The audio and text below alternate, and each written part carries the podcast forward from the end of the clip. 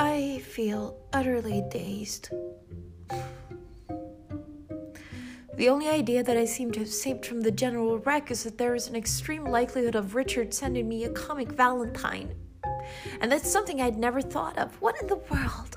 What in the world does he send one to Letty for? Something she said suggested it probably. Yeah, why why why do I refuse to put her own construction on it that he likes her? Why should he not? Come on now. Why should he not? She's pretty enough, in a way, fresh, naive. Just the sort of thing to fascinate a somewhat blase man like Dick Morrison. What do men care for crudities of manner or speech if a girl strikes them pleasantly? And how should he know that her grand passion is coconut cake? I've been told that he would tire sometime of fruitlessly playing the lover with me. He's not said a direct word of love to me since Letty came. not a word. He certainly did talk to her for a long time the other day and to promise to go to a social in Walkerville.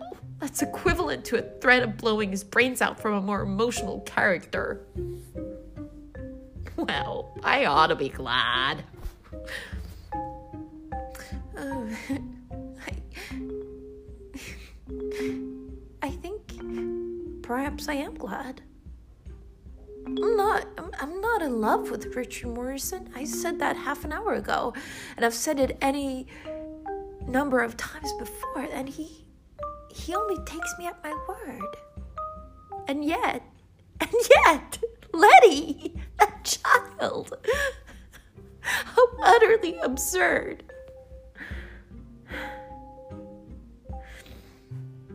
Men have no right to abuse their privilege of being absurd.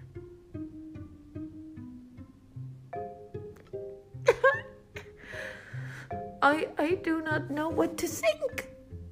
I will let the Valentine episode decide the matter. He can't be going to send the same the same one to both of us. When we have conned our respective Valentines, we may we may understand each other better.